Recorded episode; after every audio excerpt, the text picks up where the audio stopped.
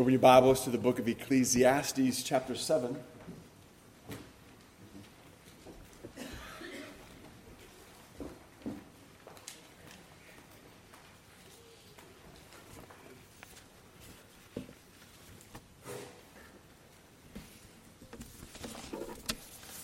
Excuse me a moment, there's a mess up here.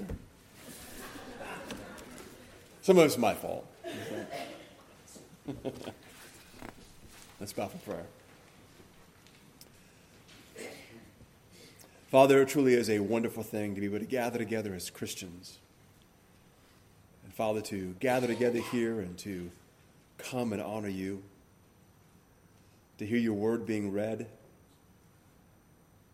to pray with each other, to sing songs, Lord, which speak of your majesty and your greatness and your provision for us to be with those, Father, who are like minded in their love and adoration for you.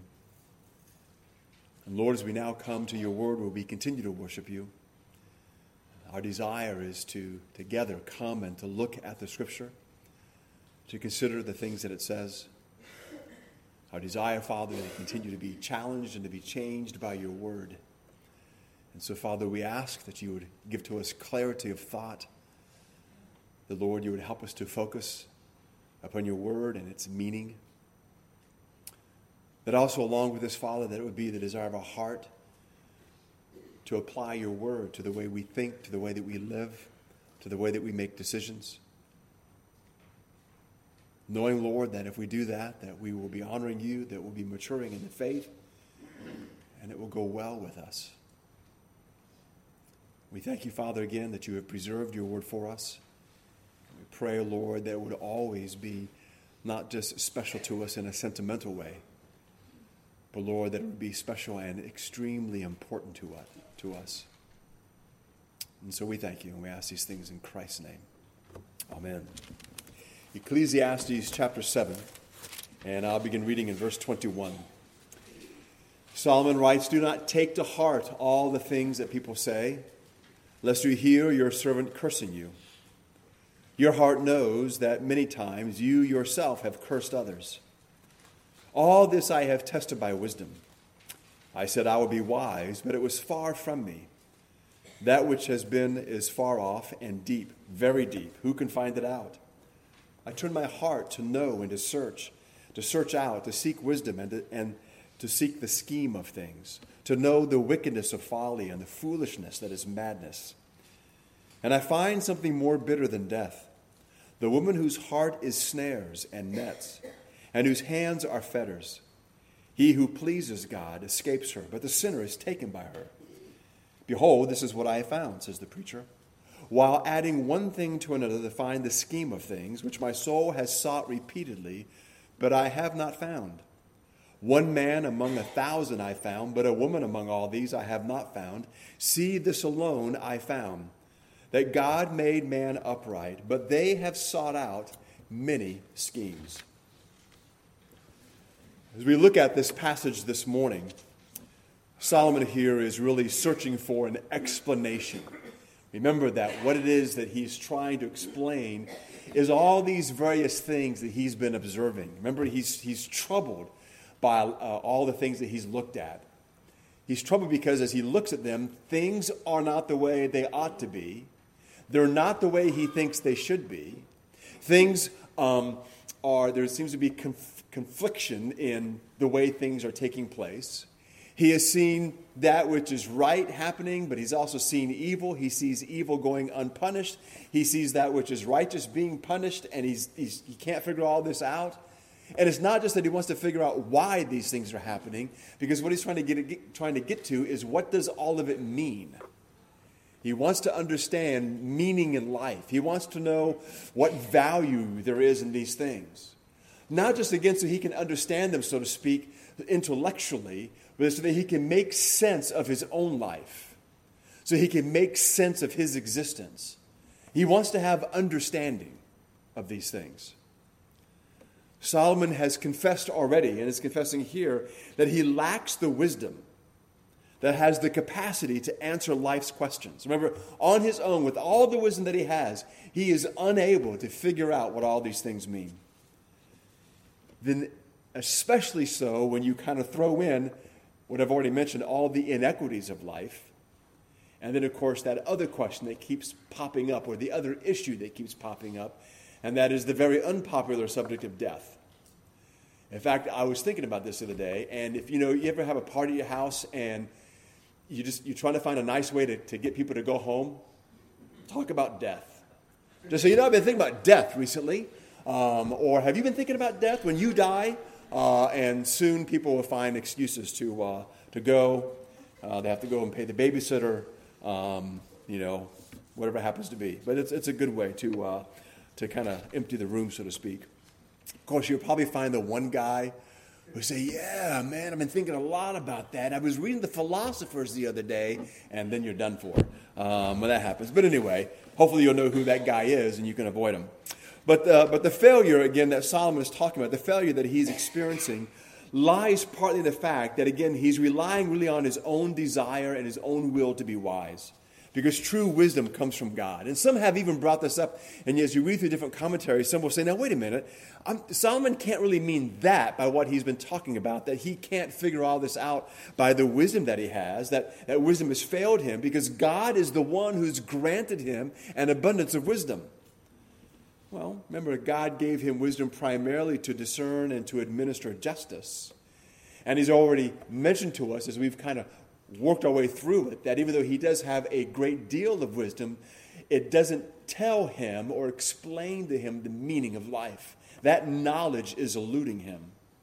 And of course, keep in mind the way that he is attacking all of these issues. That as he writes this, he has I don't know if he's actually purposely done this, but the, but the intent of the letter seems to be that he's, he's put God kind of out of the picture.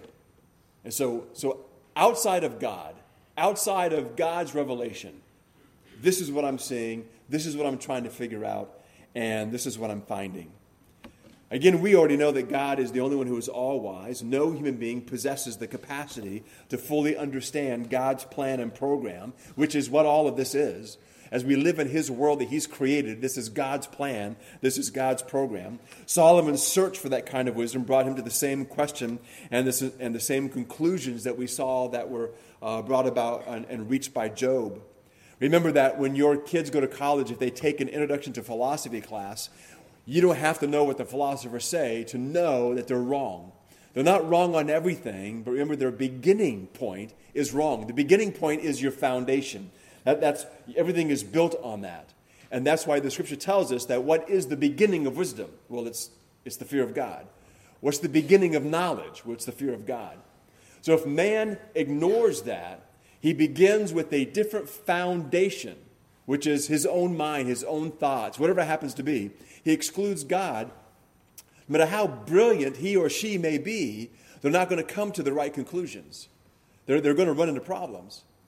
And so that's why at times reading philosophers it can be very confusing. I think oftentimes they can become very confused, to say the least. But left to themselves, they, they don't come up with meaning in life. And there are, there's a, I don't know if there's a growing number of philosophers that do this because there's a lot that goes into someone's philosophy, especially those who are academics. You know, pride kind of enters in and they, they may espouse a certain type of philosophy, and even though it, someone else may come along who's smarter and say, yeah, that doesn't make a whole lot of sense, and here's the 25 reasons why. You know, they may kind of, you know, discount all of that because, you know, their books and, and what they stand for is kind of on the line, and so they're going to defend it. You know, people do do that. You know, they're going to defend a position even though they may, they may have been proven wrong. But the idea is, is that in, in all this philosophy, no matter how brilliant they are, they're beginning with the wrong starting point. That is why we need to begin with that.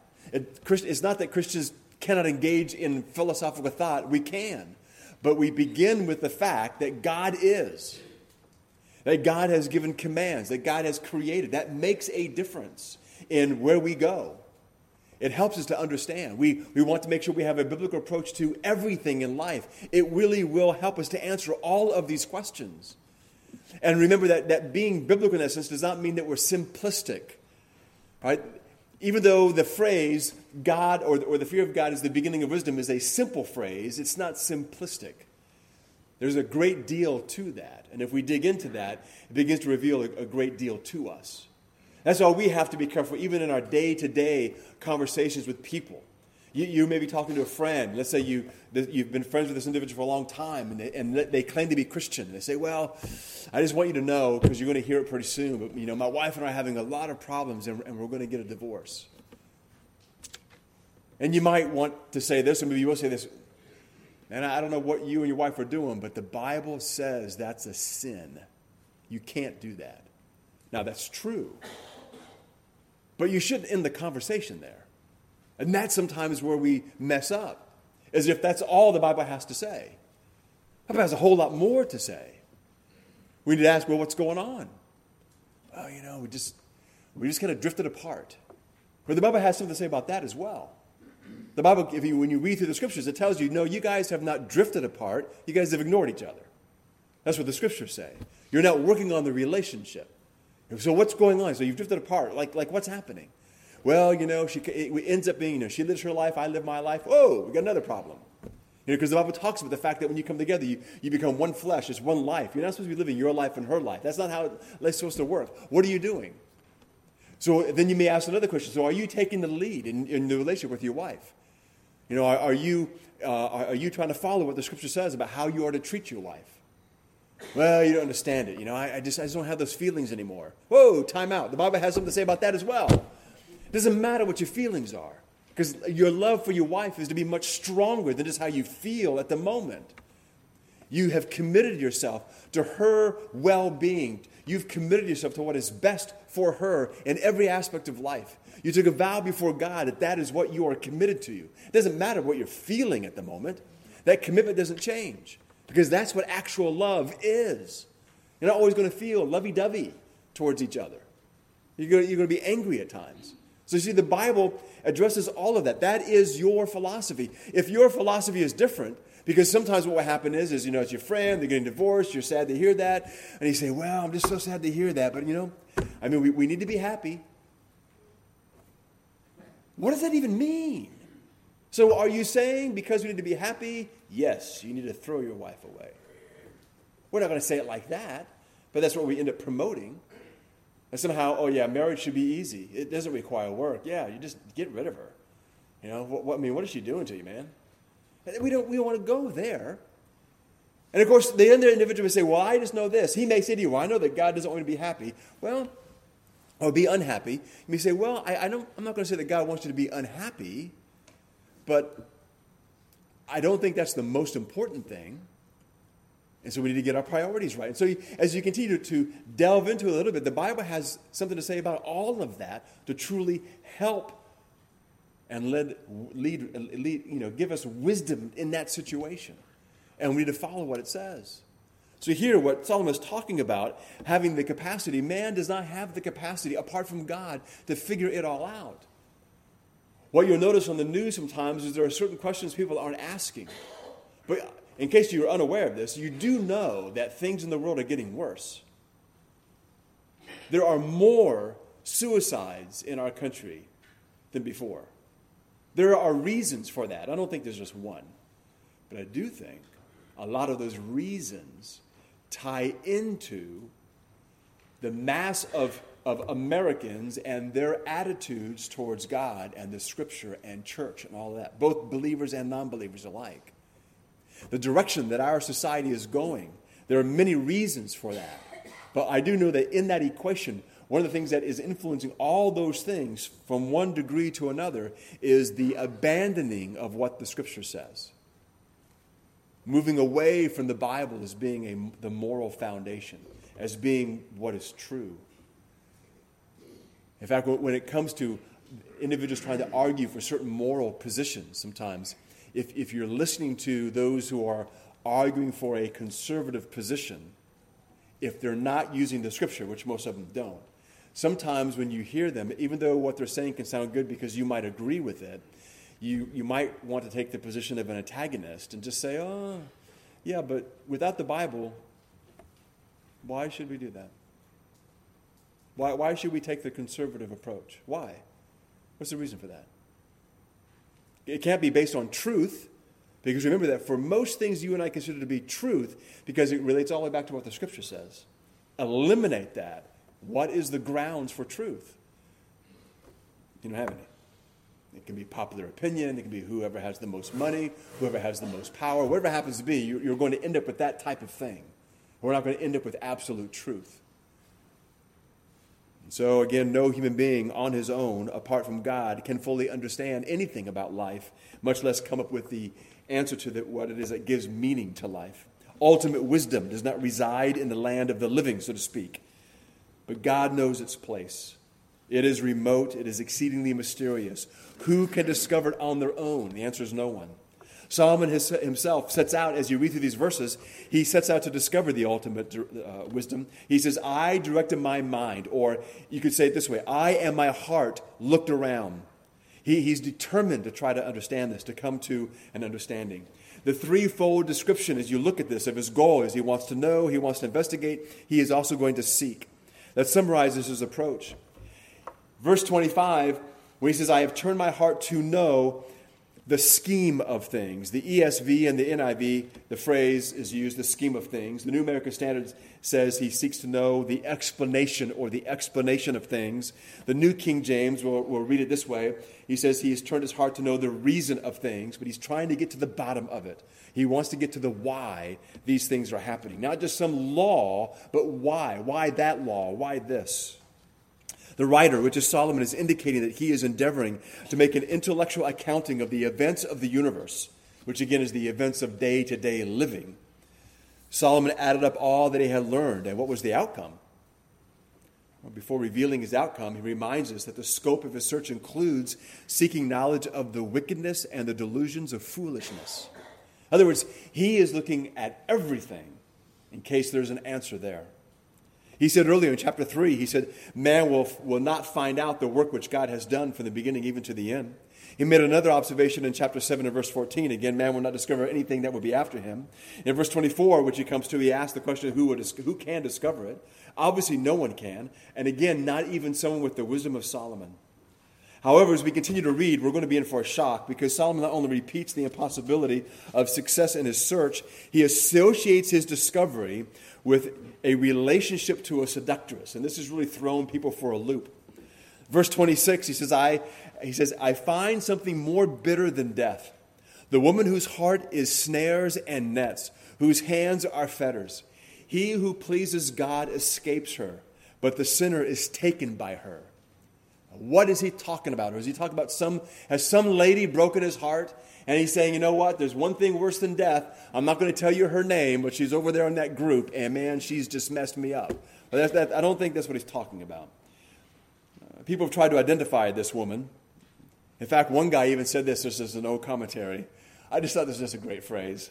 The guy says, Well, what Solomon is saying is this because of sin, married life will be a war instead of joy. just, that's hilarious. And I know some of you think that from time to time and it's a war. I, I have told my wife before this, I've told Cindy, because, you know, we don't get along perfectly all the time, because sometimes I can be a little ornery. But I've told her, I said, I want you to know, sweetheart, out of all the people in the world I could fight with, I'd rather fight with you. And so, you know, that's we, we, kind of we move along that way. So the thing is, I don't, that's not what Solomon is saying. I don't think Solomon is telling us that married life is going to be war instead of joy. Think a better understanding of this is simply that this woman is to be taken figuratively we have a, a, woman who, is, who represents folly in the book of Proverbs in chapter 9. Wisdom and folly permeate the immediate context of what we're looking at. And so I think that the idea that, that woman is foolishness here, uh, or that this, what he's talking about here is this figurative representation of folly, makes sense. He's done it before, he's doing it here. And, and he wants us to remember that, again, Solomon had many wives. Remember, he had a thousand, basically, when you put, combine the wives and concubines. He, he's got a whole mess of them. And so he was, he was close to all these women, and, and all they did was turn his heart away from God. Now, God told him that would happen. And he, and he just basically ignored what God said. And you read 1 Kings 11, it states it emphatically that's exactly what took place. It turned his heart away from God. If any man would know the effect of a seductress, that man would have been Solomon. And of course, when you read through Proverbs, he instructs his son throughout the book of Proverbs about the seductress woman, about the evil woman and staying away from her and why that's important. But also keep in mind that when you read through the book of Proverbs, Solomon also depicted wisdom as a woman. He does that uh, when you right from the get go in chapter 1. He speaks highly of a number of good women, uh, at, at, different times. So the reason why I, I, point that out is that this is not some kind of a uh, slash against women in general. It's not because he had a thousand wives, he had a miserable life, that he hates all women. That's not what's happening here with this. So when Solomon, and then of course some have been even more confused, thinking that maybe that's what he's doing, because later on he says, I have found one man among a thousand, but I have not found a woman among these. And he's really using hyperbole when he, when he talks about this. Uh, he's talking about the uniqueness of one individual, of, of one that is embod- the embodiment of wisdom. And what he's saying is, is, as you can look at a thousand people, just picks a big number. He's not trying to think of just these thousand women over here, but it's just a big number that when he looks, he, he can't find this. He found one out of all of them. And that's really what he's getting at. So today, because of the overemphasis, the, you know, the gender wars and being politically correct, uh, people might approach this and they, they think that Solomon is being a male chauvinist, that there's a lot of sexism, and that's not even close to what he's trying to do here in all of this. Solomon, as we know, did marry pagan women uh, uh, of influence, and he tried to use them politically and all that type of thing. And, uh, you know, I, that's not what he's getting at. And I don't really know if any of those women would have been, would have been good, so to speak, but the Bible really doesn't make any comment about that. But even though Solomon had a thousand wives, there's no guarantee that in this thousand that he's going to find one that's wise. He's just speaking again in general when he, when he goes in this direction. Again, remember this that as you read through Proverbs and read through Ecclesiastes, that if folly involves love of money, then the Bible says to flee. If your folly involves lust, the Bible says to flee. So, it doesn't, so whether the person representing the folly is male or female, the point is, is to flee, to, to, to flee from foolishness. So when you get back to his desire, which in verse 27 is to understand the scheme of things, and he wants to systematically try to work this out, he wants to, he wants to figure out what's going on here as he looks at people, he can't find the answer no matter how many people he looks at and speaks to. In the end, he also wants us to know that God is not to blame. Because in verse 29 he says, "See, this alone I found that God has made God has made man upright, but they have sought out many schemes." So the word schemes that he uses here refers to someone's plans, maybe even their evil intentions that a person uh, has, or they, or someone has discovered someone's evil intentions. So these schemes he's talking about is not necessarily uh, fostering uprightness. So the basic idea of the word is where one is employing the mind in thinking, in thinking about something. So the reference so much is, is not so much in getting understanding, which is interesting, but as to the creating of a new idea. So he's, he's not so the use of this word then doesn't necessarily mean that he's doing all these things to necessarily just get understanding for himself or just understand these things. It's like he wants to be led to a new idea he, because he wants, he's not finding what he's looking for here. And again, he's really very troubled by this. And there are individuals, I do think, there are individuals who really are trying to figure out life in the world in which we live in. They're really trying to figure it out. They're trying to figure it out apart from God. And they're serious about it. And so it does lead them to despair. It does lead them at times maybe to think suicidal thoughts. It may, it may lead them to, being, to living even much more self centered than they have before. That does take place. It doesn't mean that the search itself is not necessarily sincere, they're just not really honest in everything that they're doing. And everything we do is always complicated by our own selfishness and our self centeredness. But we need to keep in mind because the longer that we are believers, the more settled we become in living life. We all tend to automatically view life in a particular way. We don't even think about it. We, we view life really biblically. Now, some of us may view life much more biblically than others, but because of the truth of the Word of God and what we're accustomed to and how we view things and our belief in God and answering prayer and that Christ is coming in the future and that we're going to be with Him and, and sin's going to finally be eradicated, all those things really play a part in the way we deal with life and the way we approach life. And it affects the way that we at times, at least it should, affect the way we handle things emotionally.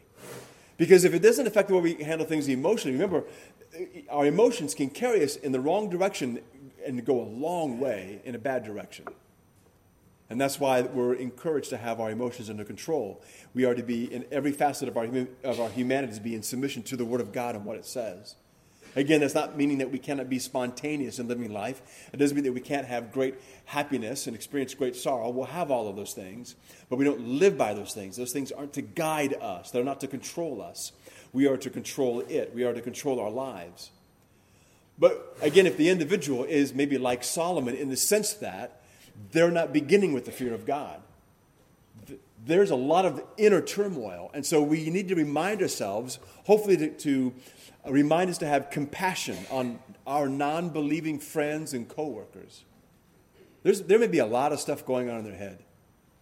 There may be a lot of frustration that comes out when they're at home. It doesn't always mean that they're, they're hitting their wife, it doesn't always mean that. But in their straying, in their spending habits, in what they think about, think about, what they dream about, the way they treat people. All those, all those things they're doing is a result of what it is that's going on in here and in here. And many of them are just miserable. And it may be that, I don't know if they always intend to, but they're going to make everyone else around them miserable too. Because, you know, there's that old saying, misery, love com- misery loves company. And there's actually a lot of truth in that. And so there's just a lot of frustration. And so we need to remind ourselves that our non believing friends are not like us. They do not have the same foundation that we have. They may appear to be very content and happy on the outside. Very few of them really are. I'm not going to say none of them are, but very few of them really are.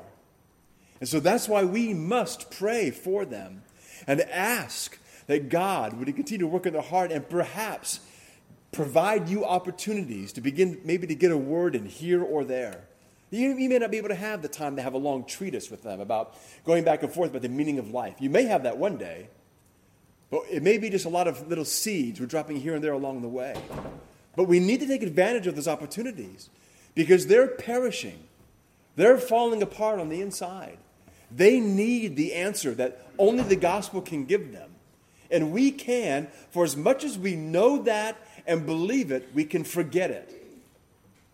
And just, you know, almost, we almost kind of go back to a default position, which is, you know, they, they may suddenly just, for in a brief moment, explain to you how things are look tough at home.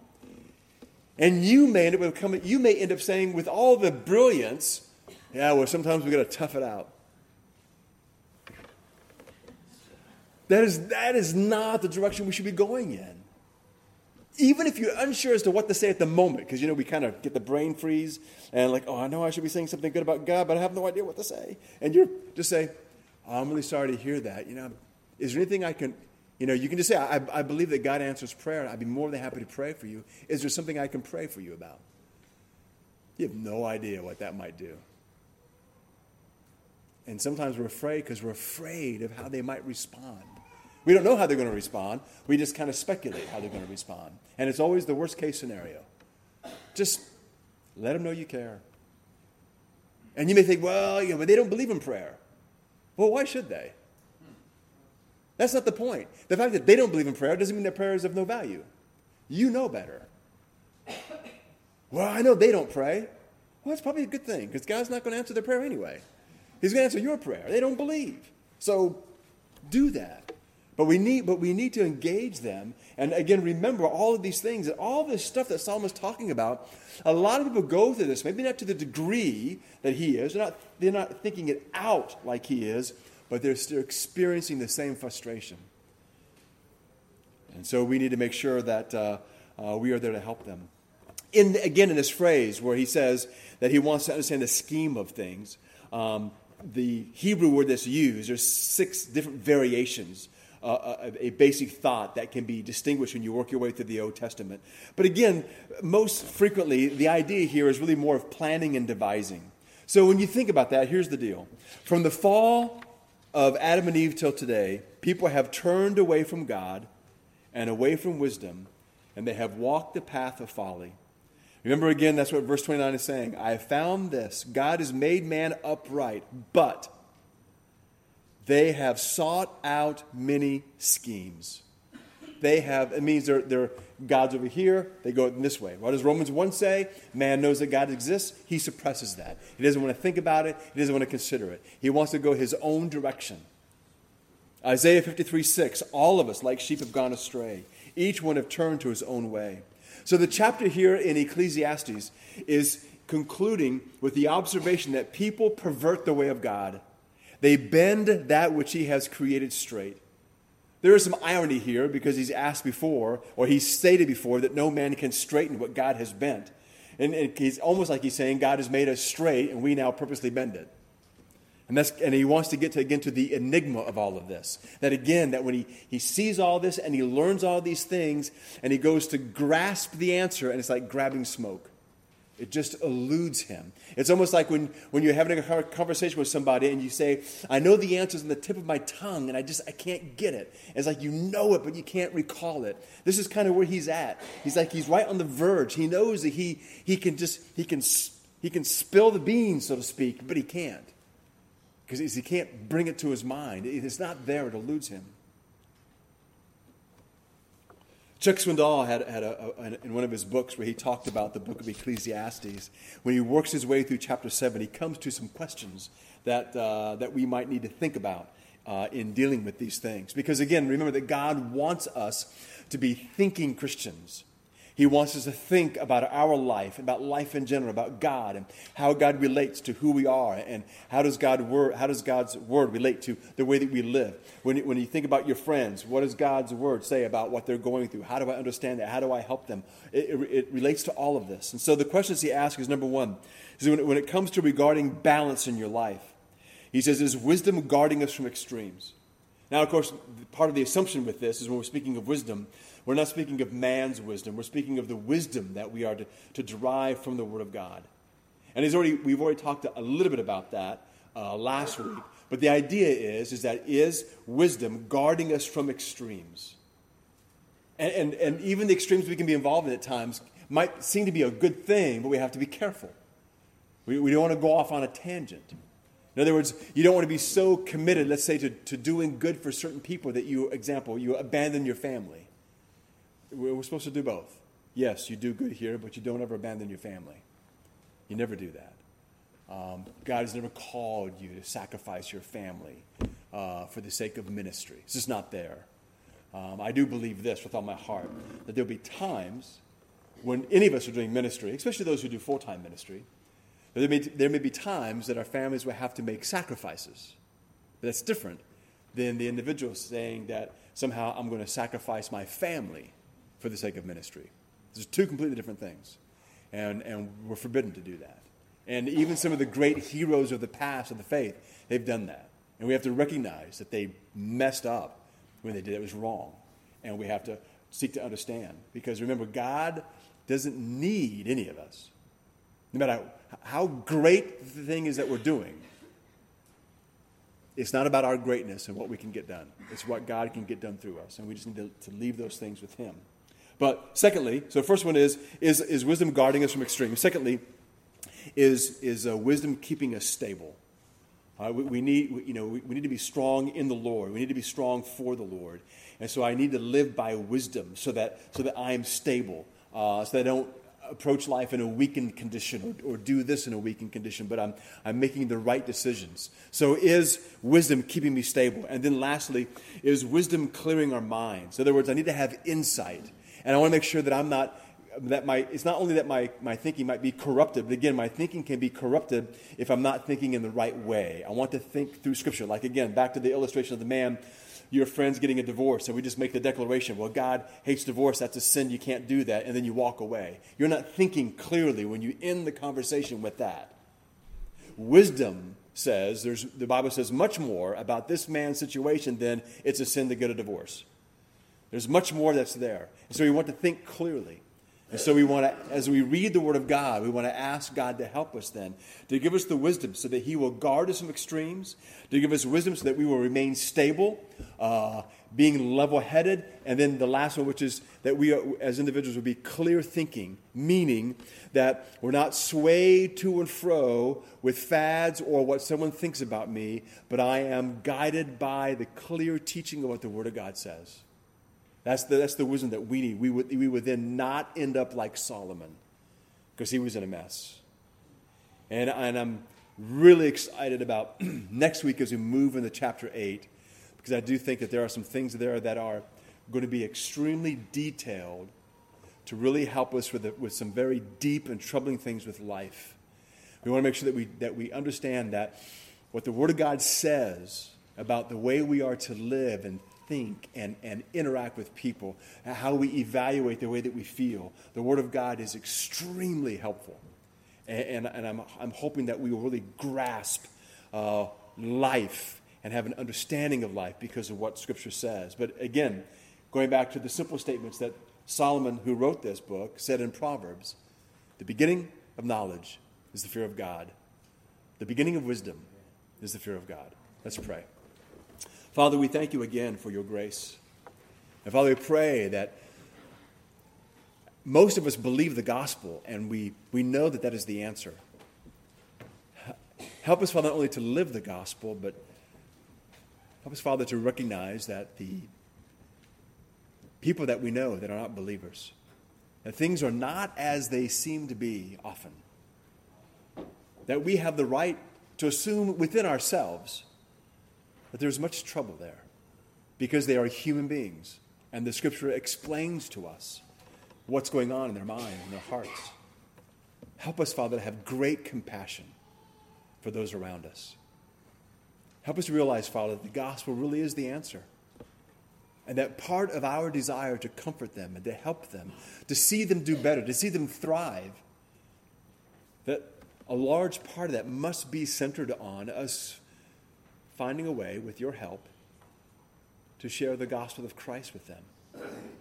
Because, Father, we know, we know this about all of our unbelieving friends, that if they believe today, their life would be immediately better because their burdens would be shared by you and the burden of their sin would be lifted.